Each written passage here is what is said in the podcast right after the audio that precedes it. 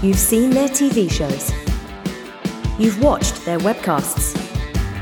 Now, Hartigan and Stapes invite you to Poker in the Ears. Hello, my babies, and welcome to Poker in the Ears. I'm Uncle Daddy Joe Stapleton. He is my work wife, James Hartigan, and I'm blowing right through this to avoid being wished a happy birthday. Happy birthday, Joe! Which, by the way, Eddie Spencer Small says needs to be added to the Poker in the Ears t shirt range. It's already become a thing. Okay, well, we better check on how our actual t-shirt sales are doing before we add in this one that definitely no one who doesn't listen to this podcast would want to buy.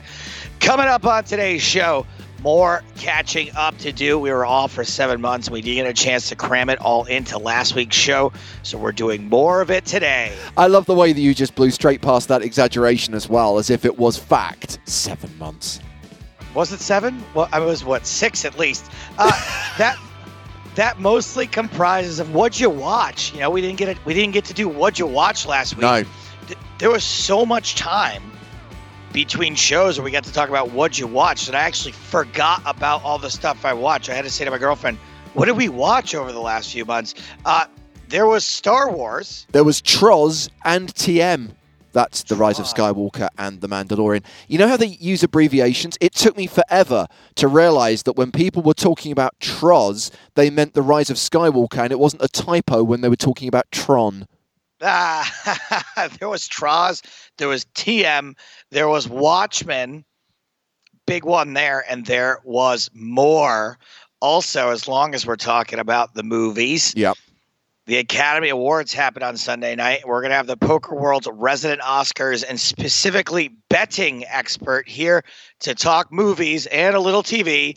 Jessica Wellman is going to be on the show, or Miss Click, as I used to call her back in the day when she was just an intern covering the online poker beat. I'd like to take credit for her career if I can.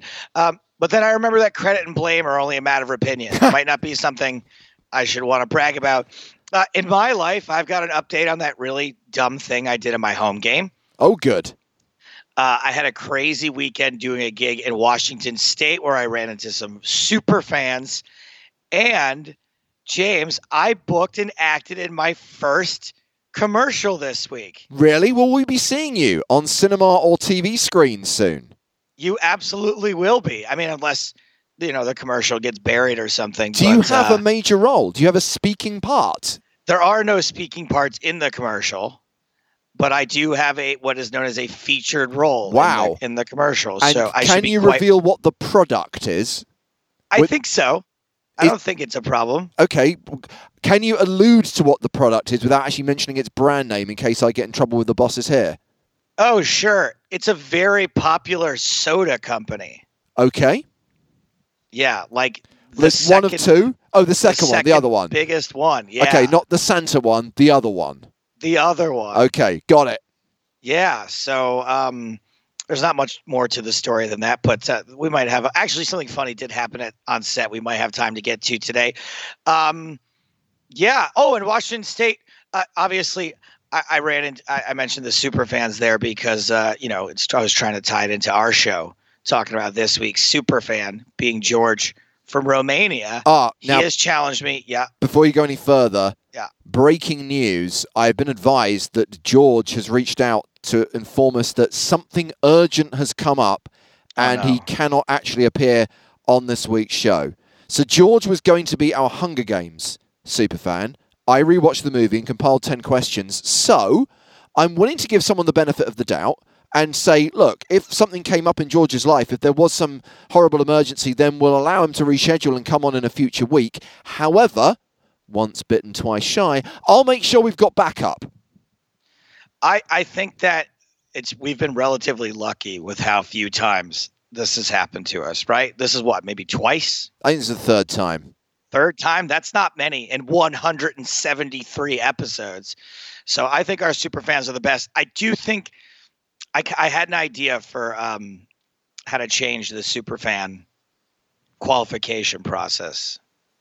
Should we do that? Should we talk about that now? Talk about that later on. I'm intrigued, Okay. by the way. I, I hope you didn't rewatch The Hunger Games because I know you're very short on time at the moment, and I'm concerned that you would have given two hours of your life over watching a film that you're going to have to rewatch again in six or seven weeks' time when we finally get this guy back on. Luckily, I did not rewatch The Hunger Games. I did see The Hunger Games when it first came out. I think I saw it on a plane, maybe when, when it first got released there. I remember not being that crazy about it because I found it to be too unrealistic. Yeah. Well, and now I look at the world. No, I, like, I never found it unrealistic. I just found it really hard. I mean, it's PUBG with kids. It's like really tough going in places.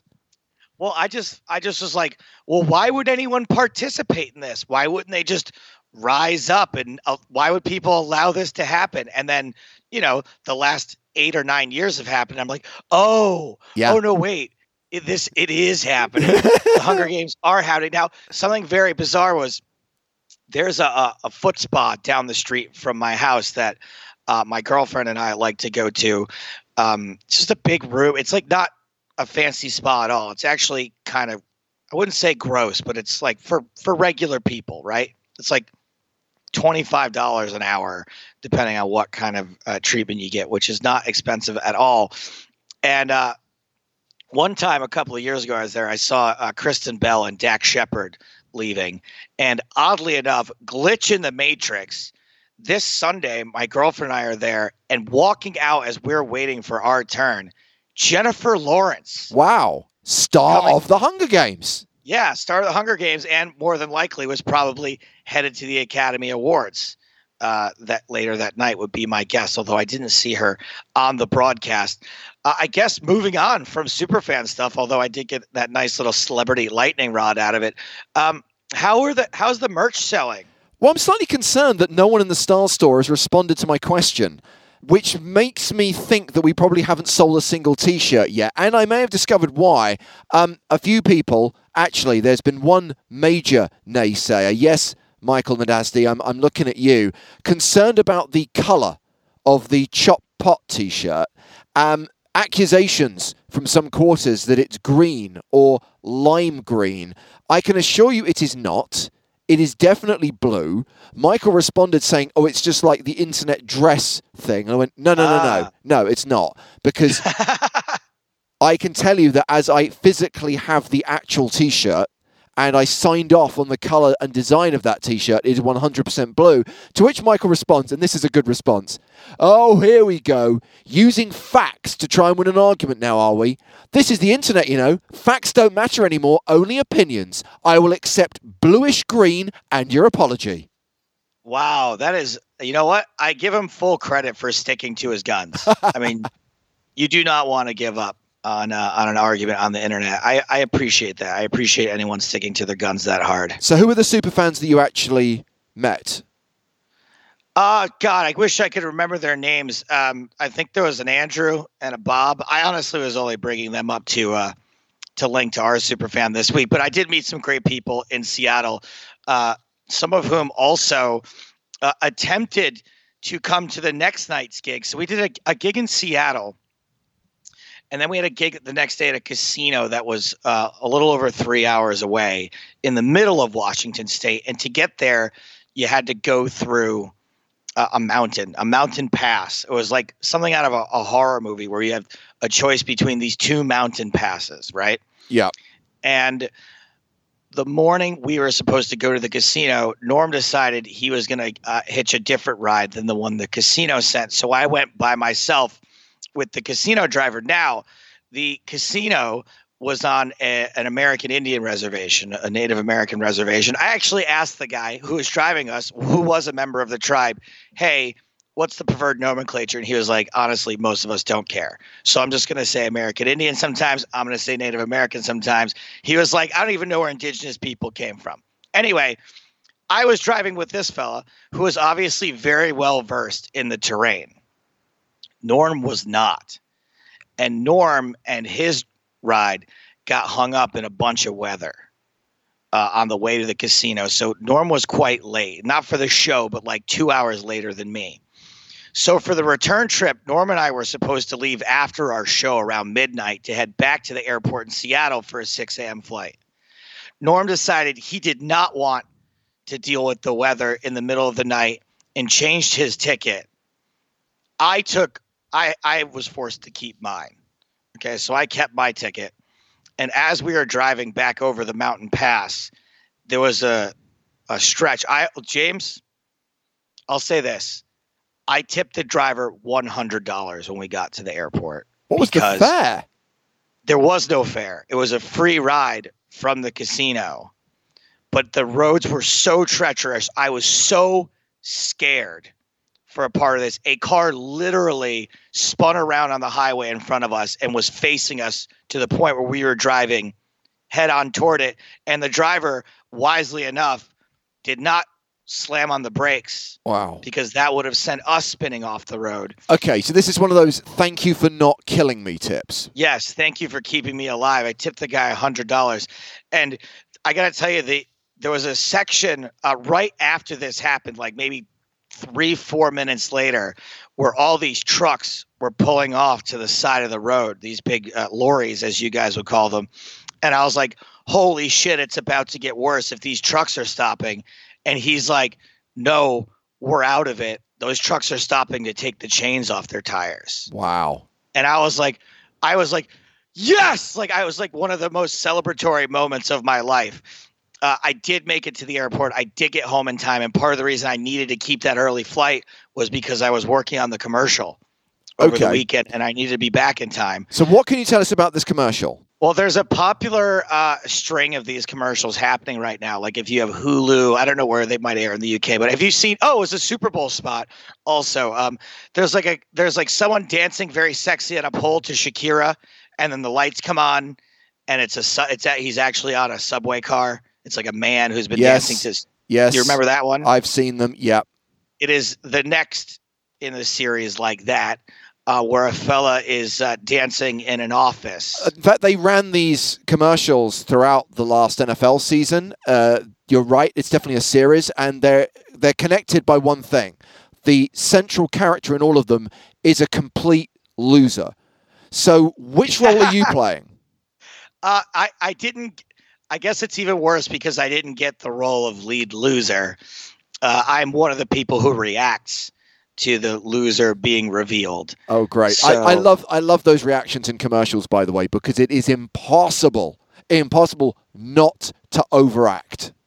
Yes, exactly. So, um, one of my actually, so one of my notes I get when I act is that I don't overact enough. Like, is that I'm way too subtle. So, it'd be interesting to see when you guys finally do see this commercial. Am I overacting or not? Um, for me, I was really overacting. Okay. So, um, I and I don't think the turnaround on these is very long. So, you guys should be seeing this commercial sooner rather than later. And the funny thing about this is that um, uh, when I got my agents, they make you give all your sizes, right? You know, so that when you show up on set, they have clothes that fit you. Well, that was over a year ago, and and apparently I've gone up a size in slacks. Now it was an office scene, and so uh, I had to put all these like dress pants on, and I couldn't get any of them closed and I very embarrassingly had to go out to the wardrobe people and be like, "I'm so sorry, I I got fat." And I'm sure this happens all the time with no, people, like No, people normally under- get fired off productions when they get fat. exactly. And the woman's response was, "You're fired."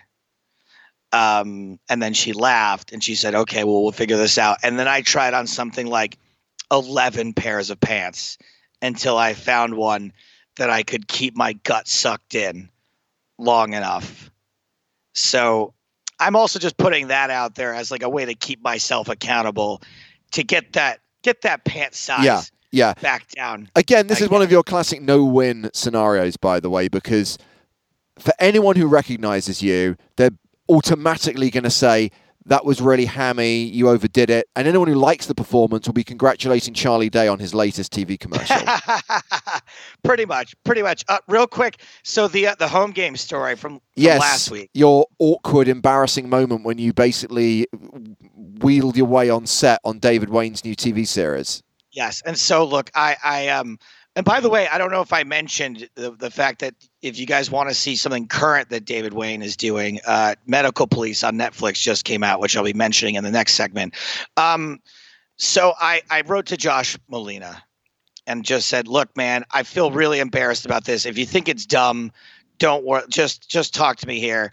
And he wrote me back and he said, "Honestly, I'm in the camp of I don't think it was that big of a deal, but if I run into him or I speak to him." I'll ask. I'll just I'll just mention it that you're feeling bad about it. And uh, Josh texted me uh, a couple of days ago to say, "Hey, touch base with Wain, who predictably had no inkling as to any awkwardness. He was more concerned that he had said he'd get you to the set and hadn't done so. He didn't even remember your asking." a better ending to that would have been he didn't even remember you. right. He doesn't even know who you are. so anyway, that that was a relief also. So it was it was a good week all around for me. Excellent, excellent. And a good time now for us to talk movies and TV.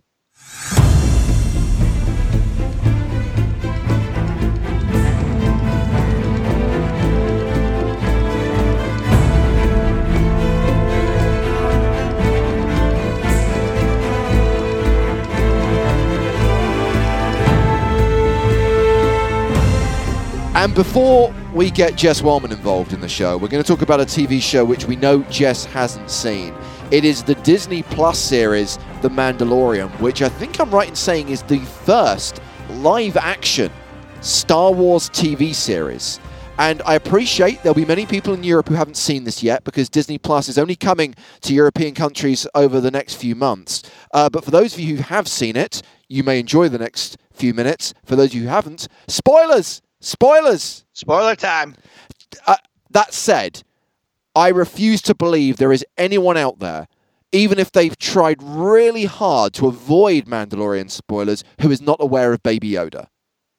Yes, no, that can't possibly be a spoiler. I mean, we've talked about Baby Yoda on the show as well. I think yes, great, great to bring up Baby Yoda.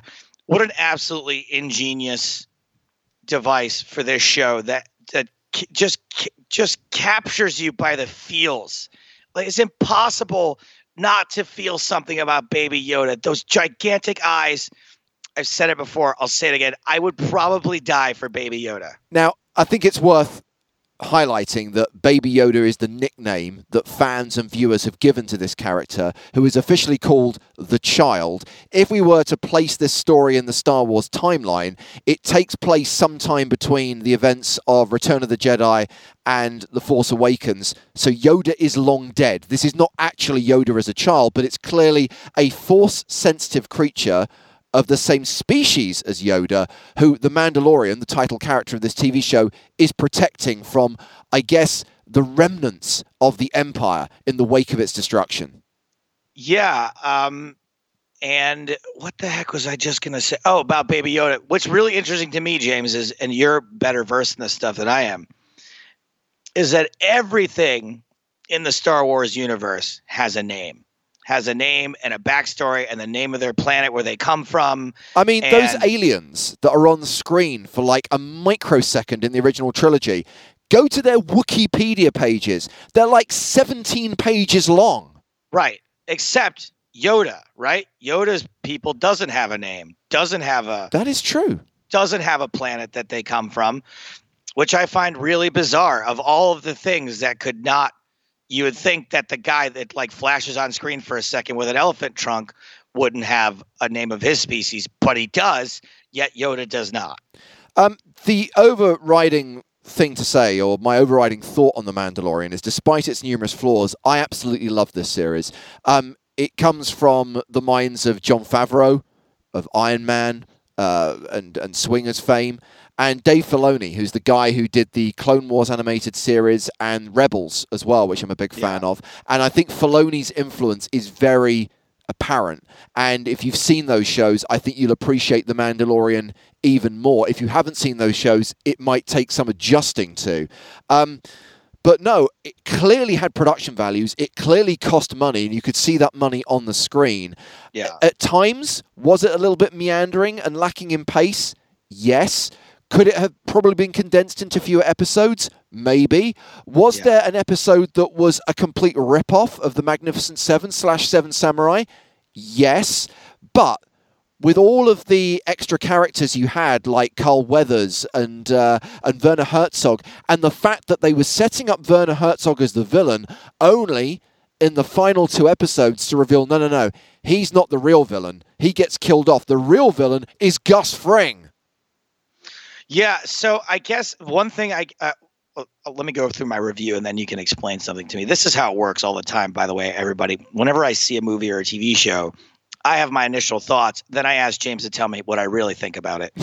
um, I, I, I'm similar to you in that I did love it, but I also I hated it sometimes. Like really hated it. I was like, this is the dumbest shit ever. That some of the dialogue, uh, especially like the Bill Burr episode, was like so the beginning where they're like they're like ha- having like a dick swinging contest between each other. Like Yeah. Like, oh, this is so bad. Joe, have you seen The Phantom Menace, Attack of the Clones, Revenge of the yes. Sith? I think so. nothing, nothing can be as badly written as those three films. The dialogue in those films is appalling, and nothing in this TV series comes close to the awfulness of those prequels. That's true. And so, having said all of that, like some of the time I was like, "Oh, this dialogue is so cringy." I didn't care. Like the the Magnificent Seven episode, I was like, "I know what this is." Not Yeah. only is it a, a Magnificent Seven rip ripoff, but like dozens of shows since then, um, from the A Team to the Three Amigos, have all used that same sort of like you know general storyline. I didn't care. I was like, I, this this trope, this story of the villagers who need to be protected from the evil empire down the road never gets old for me. I like that shit. Yeah, So I ended up in the positive for this show. Ended up thinking like, you know what, that was a great show. My one problem, uh, as you know, always with TV is they don't burn story fast enough. And my overarching problem with TV in general now too is nobody tells a full story anymore. You can't, at least when you go to the movies, unless you're going to see one of these epic three movie trilogy things you get a full story. You get a beginning, a middle, and an end. And with TV, a lot of these shows don't give you a real ending. And that but this is. But the season finales inevitably give you a certain amount of closure while teeing up the second season. That is pretty standard. all right, but this is what bugs me about and this is my fear for Disney taking over Star Wars. It will never end. No. It will never end. There's no reason the Star Wars will continue forever. And I am now afraid that I'm going to have to wait 3 or 4 seasons or more to have closure on a story that you should get within one or two. So they got me on the line and I like it, but I'm not going to want to ride out this particular story for four seasons. Now, having said that, I think you know more about the story than I do because you said, and this is where the big spoiler is going to come if James decides to talk about it. You said you saw something at the end of this that got you really excited that meant nothing to me. Okay. Not, nothing, but like it didn't have a whole lot of meaning to me. Okay, so the season finale, which was directed by Taika Waititi, who is probably going to do the next Star Wars trilogy now, um, not because he won an Oscar for Jojo Rabbit, but because of his work on, I think, the Thor movies and this Yeah. TV series. Clearly, Lucasfilm think he's the right guy to take the franchise moving forward. Um, it concluded with the character played by Gus Fring. Sorry, Giancarlo Esposito. He will always be Gus Fring to me.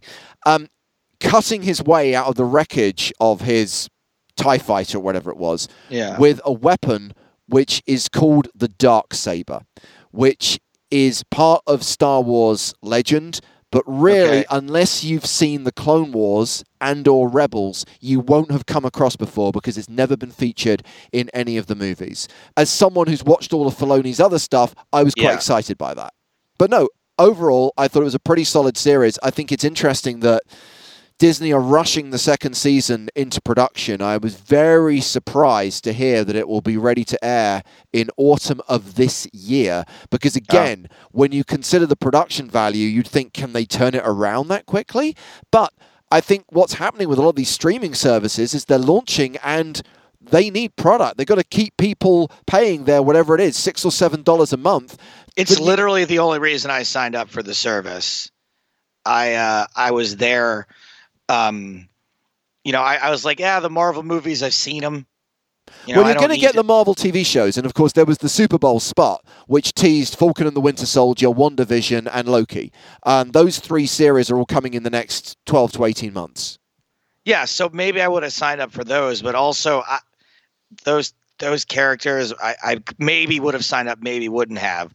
But I was like, gosh, shit, this Mandalorian show looks pretty cool. I guess I'll sign up. Also, I, I got it at a at a severe discount because my brother is part of that whole company that owns half the world. So, so we are going to still talk Star Wars because we have the uh, last movie in the Skywalker saga to discuss. But before we get onto that, let's welcome this week's guest to the show because uh, she has some pretty strong opinions about movies and TV shows. Don't always agree with her, but I respect everything she has to say. Please welcome to Poker in the Ears, Jessica Wellman. Hello, Jess. Hi, guys. Now, we are going to get into it with the rise of Skywalker, but before we do that, I think it's very important for you to remind us who you are and what you do. We need the Jessica Wellman biography, ideally in 30 seconds or less. So you guys probably know me from my poker days doing tournament coverage all over the place. But now I actually cover more general gambling news at uh, right now two sites, playindiana.com and playtenn.com, which are the latest news on Indiana and Tennessee gambling developments. That was less than 30 seconds. Round of applause. Round of applause. Uh, Good job, Jess. Also, a huge movie fan, movie nerd, movie critic, always interested in what you have to say about films. Um, I know it's a bit of a weird one because really I felt I should be talking to you about Frank Capra movies, um, but instead we're talking about the last Star Wars film. Um, is Star Wars even something you, you like? I watch them and enjoy them. Uh, as a child, I was born in the same year that Return of the Jedi came out. So I am square in that love the Ewoks age group. That's fine. I was, I was a Jedi person too, actually. I, I thought Return of the Jedi was my favorite until all the film people told me, no, I was wrong. Well, and then as a child, like on the Disney Channel, they would have those two made-for-TV Ewok movies oh, that I I have seen those more than any Star Wars movie. Oh wow, this is off to an amazing start. Um, I know. So I'm not the greatest person for this. But that's, no. but that's you're fine. Gonna, you're going to get a hot take. That's that's sure. that's good. I know we can always rely on you for hot takes. Paradoxically, I don't actually want to spend too much time talking about this movie because I actually really enjoyed it at the cinema. But the more I think about it, and the more I talk about it, the more flaws I unearth, and the less I like it. Really? Well, I, I know that you just said you don't want to talk about, it, but now I have to know what they are. Um, I see. Th- most people had this reaction in the movie. That I'm interested. Yeah, what festered? Yeah, I think it's because I just approached it as a complete fanboy and just loved loved it superficially. But the moment that you actually start to think about it as a constructed narrative, as the conclusion to this nine film saga, you realize that there's a lot wrong with it.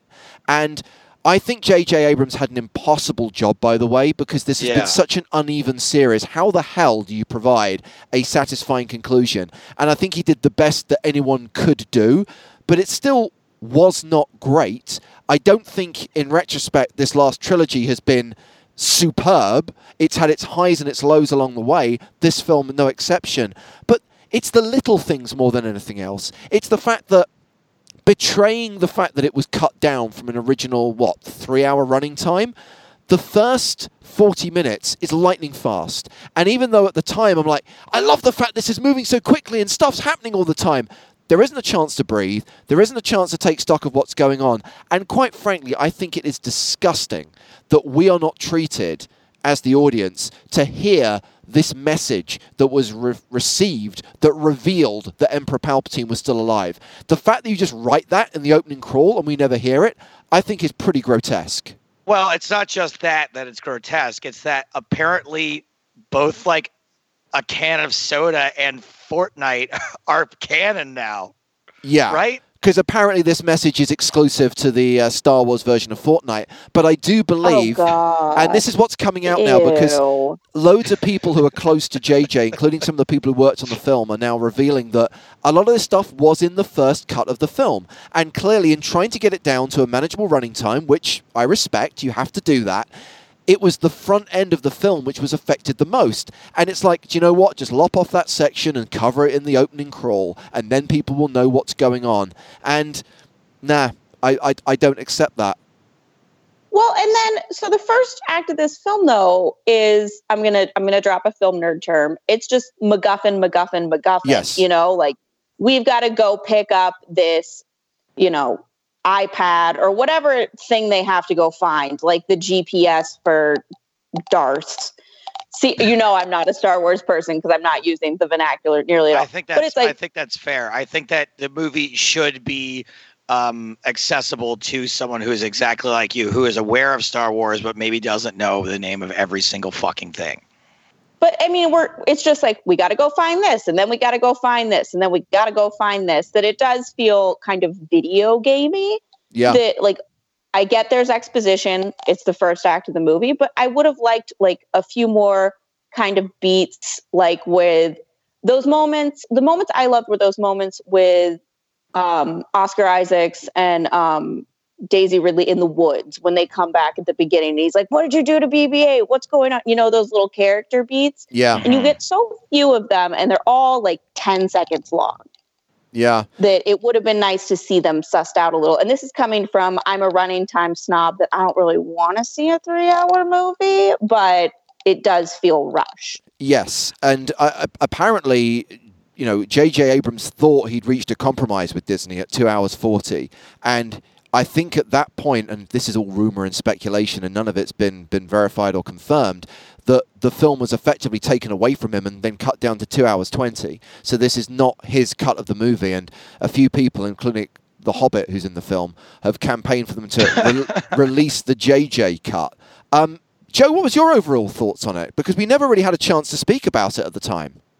I kind of look. I, am not the best movie analyst ever. I tend to take things at face value, and I I had the uh, the initial uh, summation that you did. I was like, man, I thought Force Awakens was pretty good. Was like a seven out of ten, at least for like a Star Wars movie.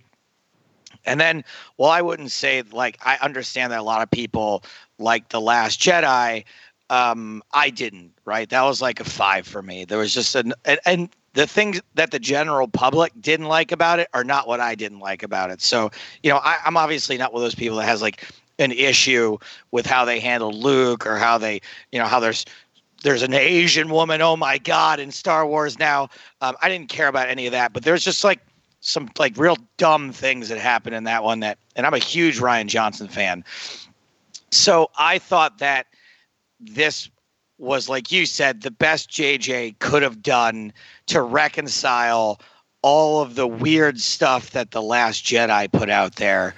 Um, yeah, and but I thought I don't think we should just dismiss the Last Jedi. And I'm going to say something really controversial here. I think objectively, the Last Jedi is probably a better film. Uh, maybe, but as far as telling the story, that look, you have the impossible task in that you have to both tell a good story and uh, your own story, but also the, a story that people want to hear, right? Like everyone has an expectation for how they yeah. want this to end and how they want it to wrap up. And I think that JJ did about as good a job possible as you could, yeah. Uh, reconciling what Rian Johnson did for better or worse, right? Like, let's say it is better with what people wanted to see and hear. And I, I couldn't have imagined it going being any better than this. That was what was fascinating to me about the third one was if you're the person who started this story and then you know, I love Rian Johnson too, but he's kind of like a bad improv partner who's like, no, and instead we're going to do all this stuff. Exactly. Um, to get it back and have to kind of undo all the crap that you didn't want there in the first place has to be a very trying task. And Yeah. so that's kind of what interested me, like as a film fan, about this last one. For sure, but this is again something that gets me frustrated. Is the other thing that's come out is the Colin Trevorrow screenplay for Yeah. what would That have was been the the, article final I movie. sent you, right? Um, yes, I think you did, and then since then I've actually tracked it down and read it. And this is very frustrating because number one, I think it would have been a better film, and number two, it follows on much in a much cleaner fashion from the events of Last Jedi. It builds on what Rian Johnson did. Rather than acknowledging it and then saying, "But we're going to take a hard segue and shift to this direction now," um, and it's kind of very much this is what you could have won. Uh, this is what you could have had. And again, I'm I'm I'm really being picky here because ultimately I did enjoy this. I enjoyed the experience of seeing it. And here's the most important question of all: Did Stapes cry in it? I didn't. You I didn't? I was no, I was shocked because I think I don't know if I told you or not, but so the night before, my I- my brother and I we actually went to go see this together, which was actually kind of touching since obviously you end up as a kid watching most of these movies with your family. Um, my brother and I went and we watched just a few scenes of the Last Jedi the night before to sort of catch up, and then he went to bed, and I was like, you know what, I haven't seen the Force Awakens since I saw it in the theater and I cried like no fewer than six times during the Force Awakens rewatch. Like not cried, but like got choked up, like got like like fought fought had that stinging nose like at least a half a dozen times. And then I saw the the the the last Star Wars movie. I was like, yeah, it's cool, it's cute, ah, it's a little interesting, but nothing really grabbed me by the feels, which is not difficult to do. So I'm wondering, was it just not that feely? I l- only lost it at one point, and it was when Chewbacca got the medal at the end. Yeah. Oh, that his whole story blind, by the way, made me angry. This, you know, pump fake. I'm trying not to spoil it for people. Oh no, this is a spoiler-filled review, Jess. You, You can can't talk about a. Star Wars film without spoiling The- it. Yeah. The emotional manipulation that they did with him was such BS that I, I, mean, was it was so. obvious to all of us that he was not dead, though. They wouldn't I kill know, him off but in that's- that res- in But that also, there were scenes in the trailer that we haven't had yet, so we know he's still alive. I know. Well, and then the, so that's the thing is like that's when I did turn on the movie a little bit because I was I seeing see it with that. family, and I'm like, no, and I don't want to like lean over to my cousin who's enjoying himself and be like, but we know he's not dead, right. but you know he's having this emotional reaction, and I'm like, oh, this is just manipulative BS. Don't Yeah. worry, I he's mean, fine. I think again. and then he's alive literally eight minutes later. You know, it's hard. And then you haven't even like gotten the chance to miss him before they're aboard the ship and like, oh, don't worry, he's in Pod Bay Seven. Well, they had to lose a lot of running time, Jess, as we just discussed. but the fact that justice was finally served after, you know, that ceremony in Yavin, where for some unknown reason he was snubbed, he finally gets the medal like decades later. Um, but again, th- th- when you start getting into it, and like, why did all the fleet respond to Lando's call when they ignored Leia? You know, uh, previously Yeah. when she wanted everyone's help. Who is manning all of these ships? By the way, Joe, I don't know how good a memory you have of the Timothy Zahn books, the the Thrawn trilogy, but that definitely felt inspired by that. The the, the dreadnought fleet that they find in Yeah. space, which in the books was crewed by clones, and here there is absolutely no explanation of how the hell they've managed to recruit enough people. Because I think each ship takes about two thousand five hundred people to man it. It's not just Yeah. like the spirit of dead Siths. It's- I was like, I assume these are all ghost ships just powered by. See, that would be these cool. If they'd gone down that avenue, that would have been cool.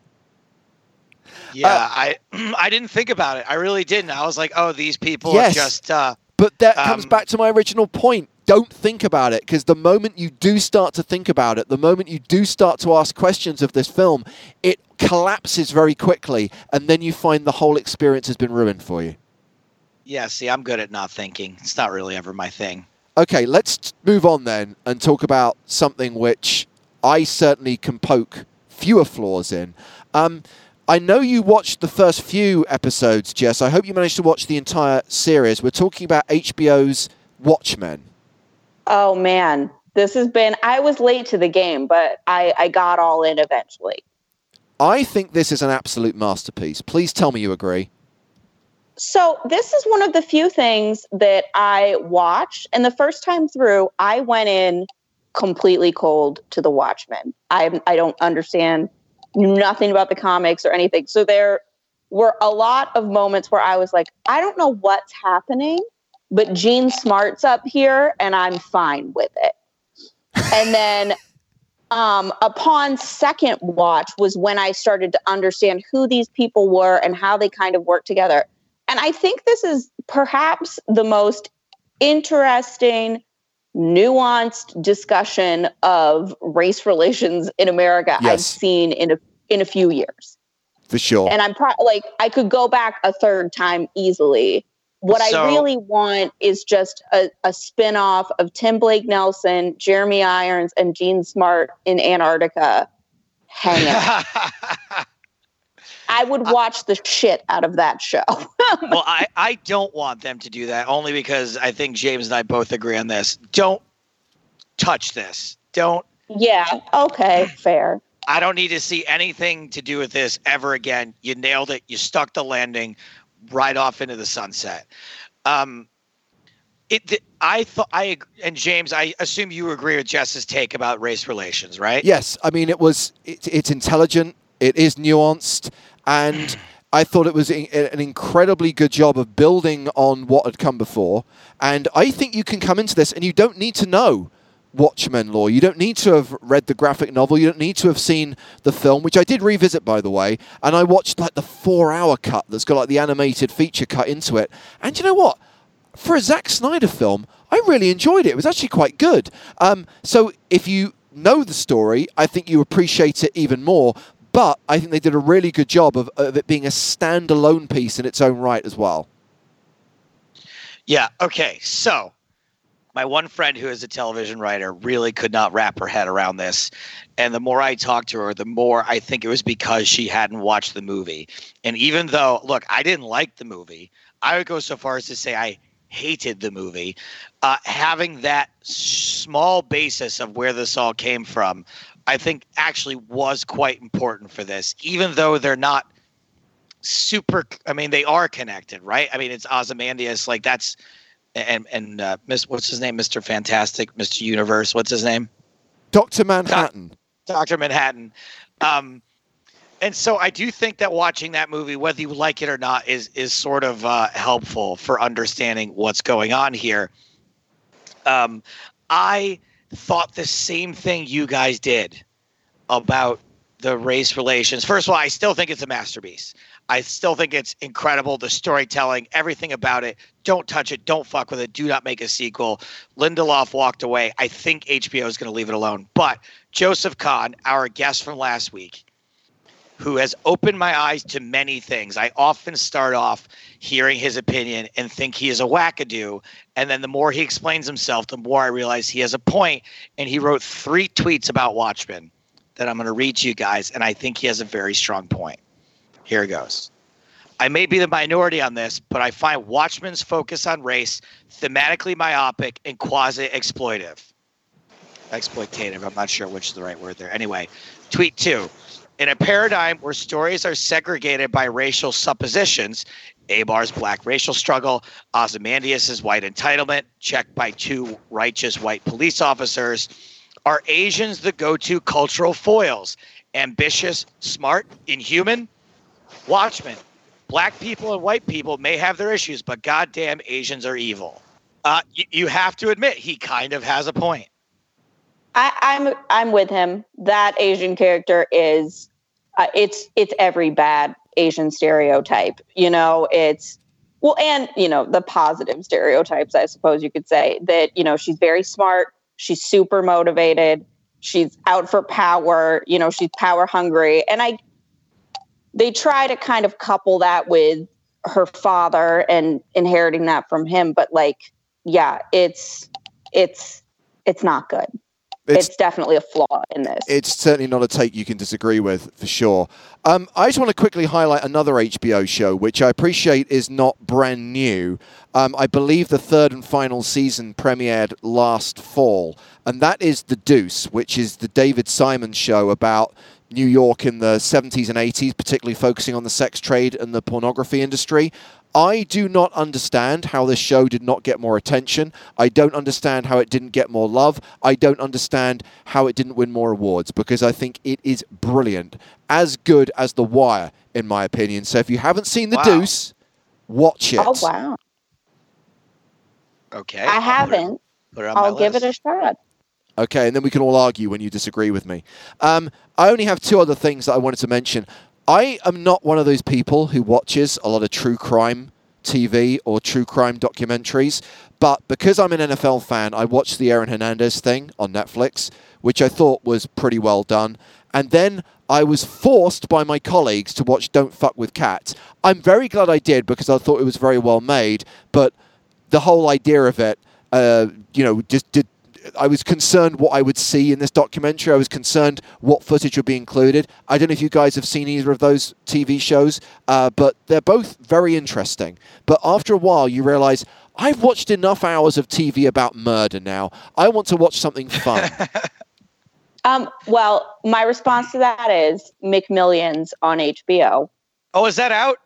Yes, we're on episode two. You got time I read to like catch a up. five 500,000 word article about that story a couple, like maybe eight to 10 months ago. And I'm really looking forward to watching that. This is the true crime breather we all need. That, you know, it's McDonald's, it's, it's crime. People aren't dying. It's really fun. The people involved, you couldn't have cast them better. And I enjoy it immensely so far.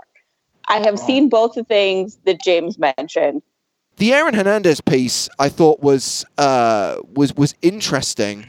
The thing I'd say about that is the warning signs were kind of there.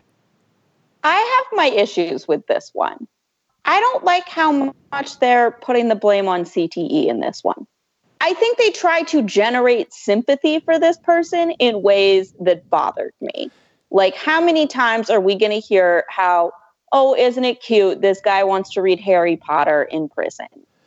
See, I read it very um, differently. I didn't see it as sympathy. I, I just thought, I don't know, I think pity was the kind of feeling that I had. Sympathy?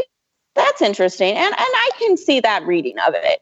I mean, I did appreciate that the one victim's family, they, some of these, they don't put enough focus on the victim and it becomes the story of the murderer, not yeah. the story of the person whose life was cut short.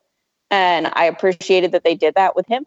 But then there are these other two people that he more than likely killed that I don't even remember what their names are. Yeah. And uh, that was a little problematic for me. Um, you know, this guy had a lot of things wrong beyond the the head trauma. You know, he was like pretty serious drug addict, had a lot of behavioral issues as a young child, was dealing with a lot of other, you know, things on his plate, including you know, bisexuality that he was trying to hide and things like that, that he certainly had a complicated life.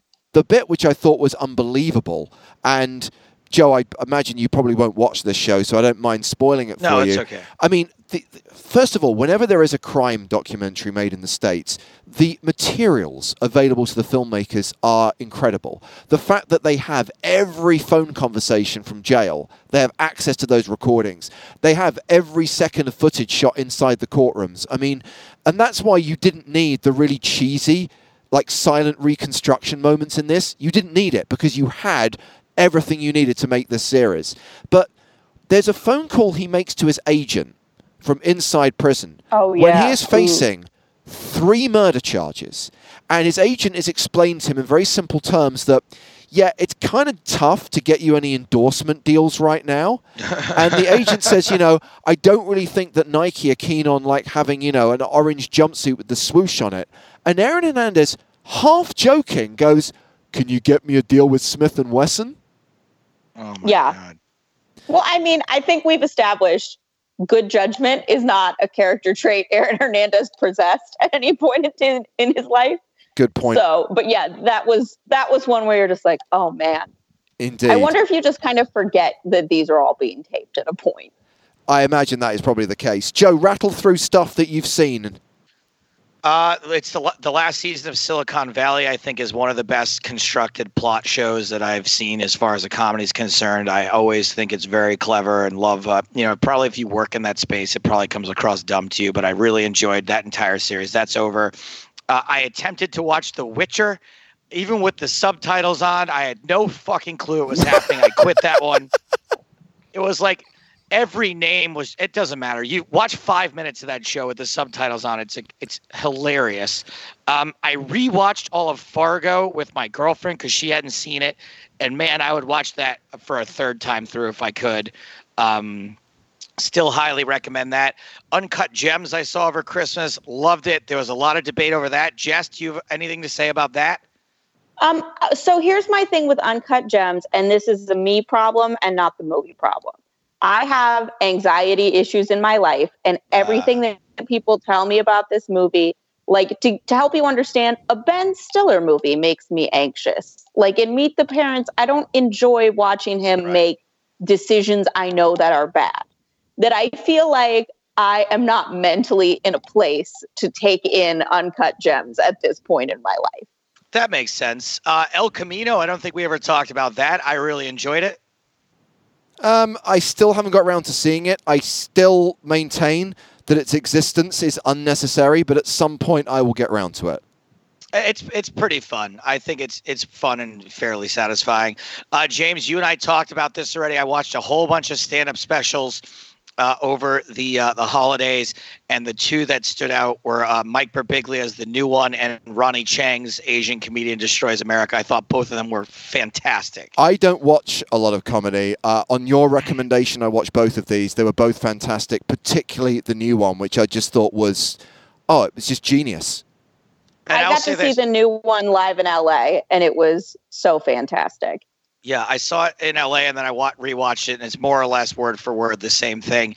And my, uh, if you did enjoy that, James, I would say all of Mike Birbiglia's specials are about that good. Maybe not quite as hitting as close to home for you, being a dad, but uh, they're they're all very very good. Uh, and then just uh, medical police, I mentioned earlier. Uh, not only is uh, you know these guys are, I'm a huge fan of all the stuff they do. It's basically a spinoff of Children's Hospital, which is one of my favorites of all time. But there's a poker episode as well. There's an episode called uh, Deuce to Nine Single Draw, and uh, it's actually pretty fun. And so, Jess, if you don't like uh, cringe stuff, anxiety, how do you feel about Curb? Because Curb is back, and I think so far I've only watched maybe two or three. I think it is as good as it's ever been. So this is a cultural blind spot for me. that I will own, I need to address. But again, it's that, you know, I know I need to watch it, but there's that voice in my head that's like, oh, he makes people awkward and uncomfortable all the time, yeah. doesn't he? But everybody praises it so much that, you know, maybe in small doses, I'll go I, back at the beginning and see how I can handle it. I don't praise it all the time. Sometimes I think it is not good and oftentimes other people think it's great when i think it is not good. But i think a lot is, of the recent seasons has been really really poor. Yeah. Yeah but so far this season i am loving it. James have you had a chance to watch i haven't yet? i've recorded the first few episodes and i will get around to seeing them at some point. I tell you what i failed to record and that was the Oscars ceremony. I hope you appreciate, Jess, that it's not something I can necessarily stay up for because it's in the middle of the night here. And then come the next day, you can't really avoid the winners. It's headline news. And then the incentive to go back and watch a ceremony where you know all the results kind of is oh, like. Oh, yeah, not eh. fun. But then you miss all the fun stuff, if there was any fun stuff this year. Judging by the viewing figures, I'm guessing it wasn't that great. Um, I've obviously followed what you've had to say about the Oscars on social media. Um, but clearly you also have a financial interest in the result of the Oscars as well. So the key question has to be how did you perform with your bets? Uh, not great. Uh, my biggest bet was on Best Picture, And um, going in to Best Picture, I still felt good that I was going to be up, and instead I was down a little. Um, have you seen Parasite? I've not seen Parasite. Bear in mind, I very rarely get to the cinema these days, so I'm quite behind on movies. Unless it's something like The Irishman, which is on Netflix and I can watch in installments. Yeah. It's it's very hard for me to see, uh, you know, up up to date movies. So I haven't seen many of the films. I still haven't seen 1917, and I think I would like oh, it. Man. And you know, I hear very good things about it, and I very got I very much got the sense that you feel it deserved Best Picture, and were very disappointed to not see it acknowledged. Yes. So Oscars night, like to put this in context, I was so obsessed with Saving Private Ryan in 1998 yeah. that when Shakespeare in Love won, I was on the phone with a friend and I threw what was at the time my cordless phone across the room and smashed it into pieces. That was one of the um, first times I, I decided that the Oscars didn't mean shit to me either. Was was that year as well? Okay, so at this point, so, I'm going to ask my question, which is. Jess, I've been saying for years that there needs to be some kind of uh, movie award that's the equivalent of the of the of the Hall of Fame, where it's assessed five or six years down the line, where we can retrospectively go back and try to assess what was the best film of any given year, rather than which movie has captured the zeitgeist or Miramax have spent most money marketing this year. I love this. And I think, you know, that's why I love the AFI. They don't do it as much, those lists. Yeah. For like the 15 years where AFI was putting out those lists, I that is kind of my fodder of what I like to watch. Like I want to go back and kind of catch those moments and and see what they're saying historically is the most important. I will clarify my tweets on Oscar night were very angry towards Parasite. Parasite is a good movie. Um, I am in the minority that I don't think it's a masterpiece. I don't think it's going to age super well, but it was good and it was fun. The thing is, is that 1917, I walked out of the theater and I was like, I've seen 4,000 movies in my life, and this is probably in the top 20. Wow. Wow. So I, I have neither seen 1917 nor Parasite, and I know this is going to make me sound way worse of a person than I really am. I just haven't been in the mood to watch either of those movies. War movies hit me really hard. Um, I find them incredibly stressful, incredibly emotional, and I just am not often down for that sort of, you know, like I felt like I got kicked in the stomach when I saw Saving Private Ryan. Um, and, and it's a great movie. It's a one, it's a fantastic movie, but it is just an ordeal for me. So going to see war movies is tough for me. And then also I I know I hate to say it, but like subtitles, Par- man. Parasite being a subtitled movie is just a little extra effort on my part that I want to make sure that I'm in the right state of mind to watch that movie. I think I'm that's fine always... to say though, Joe. I think you need to be in the right frame of mind to watch a particular type of movie for whatever reason. And yes, you know, I'm the same way. Yeah, I mean, you know, by the so way, it's not that I won't watch a subtitle movie. I just have to be ready. Of course. By the way, going back to 1998, I wouldn't have given the Best Picture Oscar to Shakespeare in Love, but actually, I wouldn't have given it to Saving Private Ryan either. I would have given it to Out of Sight, which, in my opinion, is an absolute masterpiece. I do love that movie, but Saving Private Ryan, oof. And I will say, Joe, you're going to have uh, I saw with my friend who's a poker player, Randall Flowers, and he hadn't really seen the way I am in movies, that he was laughing a lot at me squirming in my seat and just like, like really getting emotionally disturbed at what I was watching. That it's intense. Yeah. Um, like, you know, like gasping and kind of shaking my hand at the screen at certain times. It's, yeah. but I will say you really do have to see it in the theater before it disappears just because the experience of it is I'm not normally the see it in the theater person, but this one just because it is that kind of one take conceit and just how well they stage and plot everything. It's it's worth the effort. I am a see it in the theater kind of person, so you're right. I, I really should uh, force myself to do that. As someone who didn't see the ceremony, Jess, I have to ask, please tell me that they did a separate tribute to Kirk Douglas and he wasn't just a face on the wall in the in memoriam section. He was the parting shot of the in memoriam uh, section. I guess I guess we we'll I guess we'll take that. I kind of feel that he deserved his own special tribute. I know. Well, at first I heard they were going to do one for Kobe, and instead Kobe was the opening of the in memoriam. And I think they had that moment where they're like, "Okay, dude, we we can't do separate for Kobe and then do nothing for Kirk. Yeah. So we're just going to bookend them on this." But it was it was a weird ceremony. Um, without a host, it's always a little funky. But they had like people introducing people to introduce people to introduce people um, just to I think get more. You know, they tried to bring in actors that are on the rise that are people of color and from different backgrounds, and it it worked. and It didn't work. There is a moment in this year's Oscars where, out of nowhere, Eminem shows up to sing "Lose Yourself." I saw that. I saw a clip still of that. Can't figure out why it happened. Now, This Joe, is am I so right in thinking that you have constructed an Academy Awards themed quiz for our guest? yes, yes, I sure have. Oh my god, I'm so excited! All right, Jessica. Uh, the name of the stupid game this week is called "More Like the Academy." I'm boards. Uh, which is Of it's course just it is. it's just uh, it's just Academy Awards trivia actually, but it is Academy Awards trivia coupled with the anti Academy Awards, coupled with the Golden Raspberry Awards, Oh. otherwise known as. yes, the Razzies. See, That's right. This I'm pretty good on Oscars trivia, not as good as Jess, but the Razzies I just don't follow at all. Apart from that year when Halle Berry actually turned up and collected her award. so this quiz is about the intersection of the Oscars and the Razzies. Ooh, okay. Okay.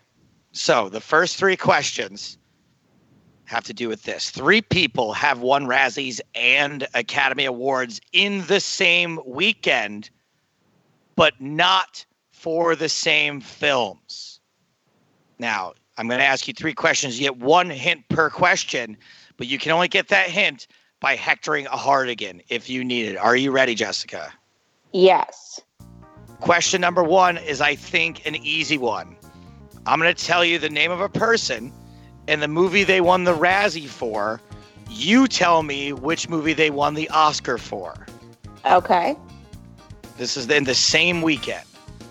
Brian Helgeland won a Razzie for writing the movie The Postman. The same year, the same weekend, he won an Academy Award for Best Adapted Screenplay For, For LA which- Confidential. That Boom. is correct. Bonus question, which was also going to be your hint. Who was the co-writer slash director of that movie? Curtis Hanson. Two for two, Jessica Wellman. Question number two. I'm now going to tell you the person's name and what they won the Academy Award for. You have to tell me what movie the Razzie was for. Alan Menken won the Academy Award for A Whole New World for Aladdin, Best Song. He also won the Razzie for Worst Song. What movie was that song in? It could very easily have been in Aladdin because the songs are a little uneven in that one. I know. Oh, that's tricky. Okay. Aladdin was 92. What other m- movies came out in 92? Could it have been FernGully? So wait, there's a hint. I what do I have to do? You To can Hector a heart. Yeah, Hector a heart again for the hint. What does that entail? I just have to be mean to James. Yeah, just, bother James, just bother James for a minute. oh, okay. Well, um, I, I mean, I, I, I don't want to be mean to James. He's so nice. I will give you the hint. Jessica, out the kindness of my heart. The name of the song is High Times, Hard Times. Newsies. That is correct. It is from Newsies. I have such a blinders. I'm like, that film is perfection. Why would anyone criticize it? I knew you were a huge Newsies fan, so that you would get the get the answer once that uh, once that bonus once that hint was read. All right, question number three. Now I'm going to give you the name of the two movies. You have to give me the name of the Razzie slash Academy Award winner. Oh, you're gonna you're not gonna need the hint for this one. I think I know. I have a feeling. Can I? Do you want me to? No, go can I for put it. out who I think? I think Yeah. it's Sandra Bullock for All About Steve and The Blind Side. Whoa! That is absolutely correct. You are three for three plus a bonus. Question number four of seven. In 1997 and 1998, a song was nominated for both Best Song at the Oscars and Worst Song at the Razzies. Okay, Really? so in each year, yes. Um, of these four choices, which song was one of the? Sorry, so there was two songs basically. I'm giving okay, you so four half choices. of these are Right. No, but only one of them is was nominated for both. That's what I'm Oh, saying. I don't know why why I included both years. Probably just to make the choices a little tougher. Oh no, wait. Sorry. You're right. Two of them. You're you're right. It's two of two of the four. okay. Barney, the song from Barney's Great Adventure. I don't want to miss a thing from Armageddon. How do I live from Con Air? Or Too Much from Spice World. How do I live and I don't want to miss a thing? Correct. Those are the two. I screwed that question up. It was only supposed to be one of them, but good job. Okay. question. Question number Do you know five. How Do I Live never rhymes, by the way? It's a song Oh, that at no point do they rhyme. It's very weird. Someone pointed it out to me, and I'm like, okay, I, I have to share this factoid whenever this comes up. That But sounds continue. like one of those idiot genius moves, which means it could either be eligible for an Oscar or a Razzie, or in this case, both. That's right. The story checks out. Question number five. There is only one film to date that has earned both an Oscar and a Razzie. I have two hints for this one. That is it. That's your only clue so far. Which film is it? Oh man, Crash. It is not Crash. Do you want your Good hint number shout, one? though. Yeah, not bad. I, I mean, I figured that was my shot in the dark guess. It's I was not. like, it's hint not a. one, Be, please. it's uh, um. It is not a Best Picture Oscar that the film has. Oh, got you. Okay. Um, So the- is that the first hint? No, the first hint that was kind of a, a bonus extra hint. First hint is Daryl Hannah won the Razzie for Worst Supporting Actress for this film. If this is the film I'm thinking about, I don't even remember Daryl Hannah being in it. I know. I'm like, God, Daryl Hannah. Okay, she was um best supporting actress. Daryl Hannah. Worst Supporting Actress. Worst, worst. There's- Striptease. There's one more hint. Okay, I'll take the other hint. The Oscar was for Best Actor for Michael Douglas. Wall Street. Wall Street is correct. I do not remember Daryl Hannah being in Wall Street. I've I, mean, yeah, Wall and I was like, that's news to me. that's news. It's been a long time since I've seen Wall Street, to be fair. But yeah, sorry, Daryl. I know you're out there listening. My apologies. I know we're running long, but this game's too fun. Question number six. Only two actors have ever been nominated for an Oscar and a Razzie, or a Razcar, as I'm calling it, for the same performance in the same movie. One was James Coco in a movie called Only When I Laugh. The other was Amy Irving for what movie? Yentl? Yentl is correct. Why are we bagging on Yentl? Why not? I'm not? not bagging on Ye- Yentl. Mandy Patinkin's in it. Come on. That's interesting. I would have never, I never knew that she was nominated for a Razzie for Yentl. Uh, okay, final question. Question number seven is not Academy Awards related at all, just Razzie only. Which of the following movies is not nominated for the Razzie for Worst Picture of the 2019 calendar year? Is it Cats, The Fanatic, The Haunting of Sharon Tate, Madea's Haunted Hayride, or Rambo Last Blood? I'm going to go with the one that seems to not even ring. I'm going to say The Fanatic. The Fanatic was a movie that came out this year starring John Travolta, starring Fred Durst, Oh, then it's, oh, it's sorry, sorry. certainly Directed- Razzie material then. directed Yeah. by Fred Durst, excuse me. Okay. Yeah, that seems like Razzie material. The Fanatic is, in fact, nominated for Worst Picture. Is it the Sharon Tate one? Sharon Tate is nominated for Best Pick for Worst Picture. Rambo. Oh, Rambo is nominated for Worst Picture. Cats has to be. So whatever the other one is. Madea's Haunted Hayride was completely made up by me. I, Y'all are so whoa. I thought it was a Thank- funeral one. Um, but you're oh man. Well well played, Joe. Nice work. Got him, Jessica Wellman. Thanks for playing our game. Thanks for your uh, thanks for your well thought out and articulate movie chat. We appreciate you. Uh, we miss you in the poker world, but we're happy to see you're still crushing things out in out in those betting streets. Well, thank you so much. I had so much fun. and Thank I, you know, much, I didn't know a quiz was coming, so yay. Hey, bonus track. Thank you very much for your time. We really appreciate it. Thanks, guys. Poker in the ears. Joe, breaking news. I thought this was going to be the end of the show, Uh huh. but George in Romania, he's free. Wait, he's back. One of them loves the EPT, knows it inside out, and would do anything for the European Poker Tour. The other one is Joe Stapleton. It's Superfan versus Stapes. So, yes, a surprise twist in the tail, like in any good motion picture. We didn't think we were going to get him, but Joe, we've got him. George Drzewski, welcome to Poker in the Ears. Georgie, Hey guys, I glad you made could it. make it. What what happened? Well, are you okay? yes, yes, I'm great. I just had to choose between some work-related event and or this, and obviously I chose this. Oh, wow. Please don't tell me you're a surgeon. no, no, no, nothing like that. Okay. Well, we've run a little bit long this week, so I'm going to get straight to it with this week's Hunger Games quiz. Before we get to the questions, though, we do have to know just a little bit about you. So, in one simple line, tell us everything we need to know about George. Okay, so I'm from Macedonia. I'm living in Romania for a few years. I'm 27 years old and married guy. That's about it.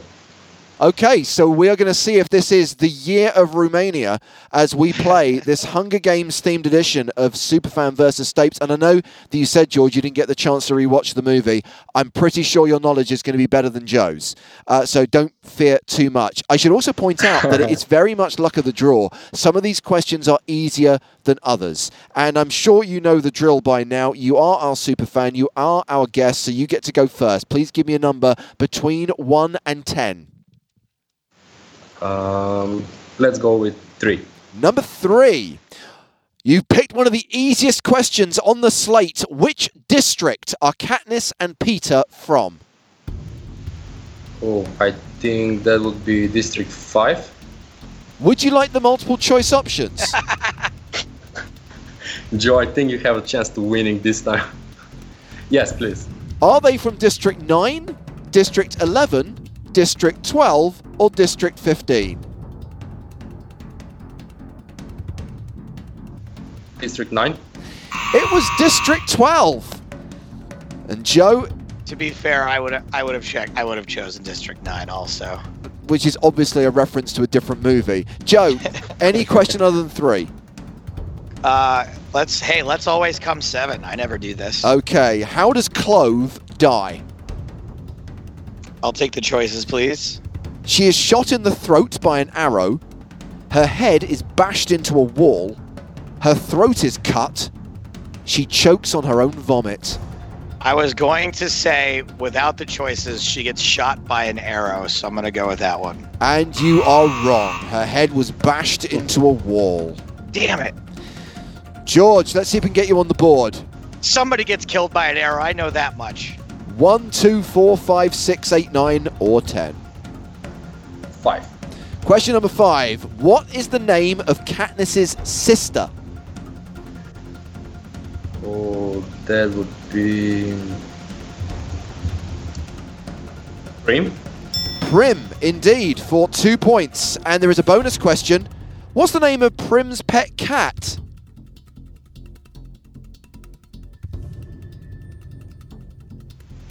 Butter, Buttercup? Buttercup for a bonus point, and you have a three Nice one, nothing George. lead. Joe, where do you want to go next? Give me the highest number available, please. Number ten. Yeah. What is President Snow's first name? I'll take the choices, please. Is it Troilus, Coriolanus, Titus, or Keith? Oh man. Can I have all but the last one repeated, please? Troilus, Coriolanus, or Titus? Titus. It was Coriolanus. Please don't put up an egg, Joe. Please. I'm trying. Okay, George, which question would you like next? Uh, question number one. Okay, this is an interesting one. Which actor connects this film and last week's Superfan subject? Can I get some? You can have the options, yes. Is it Woody Harrelson, Matt Damon, Wes Bentley, or Jessica Chastain? I think Matt Damon was mentioned last week. Matt Damon was mentioned last week, but he does not connect these two films. It's Wes Bentley who appears in ah. both Interstellar and The Hunger Games. And the bonus question, which you could still get, George, what is the name of the character Wes Bentley plays in The Hunger Games? Seneca Crane. He does for a bonus single point. Joe, two, four, six, eight, or nine. Two, please. Who kills Rue? Choices. Cato, Marvel, Clove, or Glimmer? Glimmer. No, it was Marvel. okay, George. Four, six, eight, or nine. Nine. Question nine. Who plays Katniss's costume designer? Um, what's his name? Stanley Tucci or It is not Stanley Tucci, and as the multiple choice options have not gone, Joe, you can steal. All right, let's hear them. Is it Lenny Kravitz, Elizabeth Banks, Toby Jones, or Stanley Tucci? Spoiler alert, it's not Stanley Tucci. I don't, I don't think it's Elizabeth Banks, right? She's got like a bigger part than just costume designer. What was the first choice? Lenny Kravitz. Lenny Kravitz. He's got a point, ladies and gentlemen. He's on the board. And it's your question, Joe. Four, six, or eight? Uh, six. Who nearly kills Katniss during the bloodbath? Okay, go ahead. Is it Clove, Thresh, Cato, or Glimmer? Clove.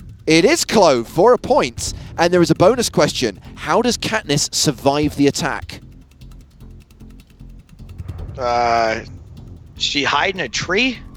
No, and you can steal, George. options? There are no options. It's a bonus question. I don't remember, guys. She blocks Clove's knife with a backpack. We're into the final round. You can have question four or you can have question eight. Question four. What does Katniss do to get the game maker's attention during their private meeting? She's um, using her weapon and she's hitting uh, apple in the pig's mouth.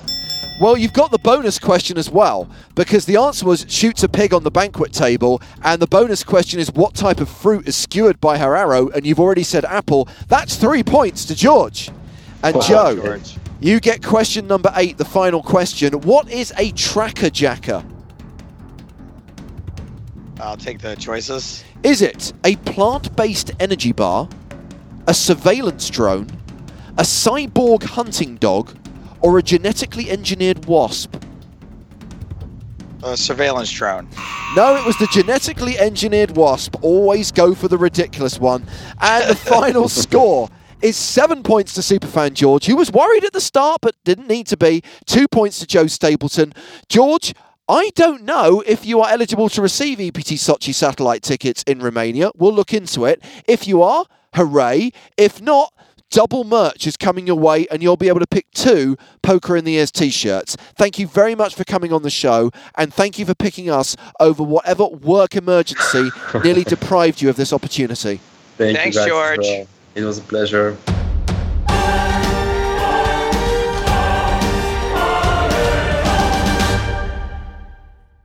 All right, my babies, we're almost out of time for this week's show. Did you buy your T-shirt yet? If not, get on it. Please, please have them uh, have a good report for us. I, am worried by by the fact that they did not tell James. I've been ghosted by the Star Store. Unless it was so many that they're embarrassed and they don't want to make our heads big, which I don't think it was. Get your T-shirt, guys. Coming up next week, I got a wild week coming up. I'm flying to New York tonight to teach poker to someone associated with that new poker movie. And I'm a little annoyed because I saw him on TV Sunday night at the Oscars, and that shit is a 10 minute walk from my house. But I'm flying to New York to go to his house to teach him. That is happening tomorrow. Uh, so coming up next week, I rage at having to fly cross country for a night and a half. Uh, also, I am getting my visa sorted for EPT Sochi, so that. Okay, so you're able to do that on the same trip. You don't have to yes. do two separate trips in New York. That would be hilarious if they'd booked your appointment for like next Wednesday and you had to do it two weeks in a row that would be very me. But luckily, we are combining those two things. I'm going to squeeze in a comedy show Friday night in New York as well. Uh, we're also next week going to do a deep dive into the recent poker news stories, which include the Global Poker Award nominations. Uh, the superfan subject is a movie called Pool Hall Junkies. This is one of those 90s indie indie movies. I've right? never seen it, so I'm going to see it for the first time. I'm guessing you'll be seeing it for the first time. Should yeah. you find the opportunity? Yeah, no, I'm going to watch it. I'll watch this movie since I haven't seen it before. I feel like I can kind of get away with not rewatching if I've seen no, it, but you, you don't uh, you don't get away with it. All right, I'm going to watch Pool Hall Junkies. Uh, until then, comment, like, and subscribe, and don't forget to apply for Superfan versus Stapes. Oh yes, you said you had some thoughts on this. Yes. So basically, I get praise sent about the show to myself, as I'm sure you do often, James. Hey, just downloaded the show. Um, listen to every episode. Really great. Just took a road trip. Listen to nine episodes. Love the show. From now on, if you want to be a super fan, here's how we're going to do it. Instead of writing me that glowing praise, which I appreciate, instead of writing James that glowing praise, write it wherever you download your podcast. All right. If you download it from iTunes, Stitcher, write the review there take a screenshot of it, send us that on Twitter using the hashtag poker in the ears. That's how you apply to be super fan and make sure in that tweet to still include what specialist subjects. But people are always like, love the show. Can I be a super fan? That's all you have to do now. Write us a review, take a screenshot, send it to us on Twitter, hashtag poker in the ears. Let us know your super fan subject. If you are a super fan, this should not be a big ask. Well, here's the thing, Joe. Ken B. Miller has provided the perfect example. If you search hashtag poker in the ears, you'll see his application uh, he's come up with a variety of topics, and I'm sure we can do one of the movies on his list. But he has provided a screenshot of the review that he's done on the Apple Podcasts app. He describes our show as hilarious and entertaining, and he's left a five star review. We have the evidence that he's done that. We have his proposed subjects. So, Ken, you are on the list. We will get to you in due course. Perfect. Thanks, Ken. We appreciate it. Also, I just want to remind people, you know, it doesn't have to be a movie.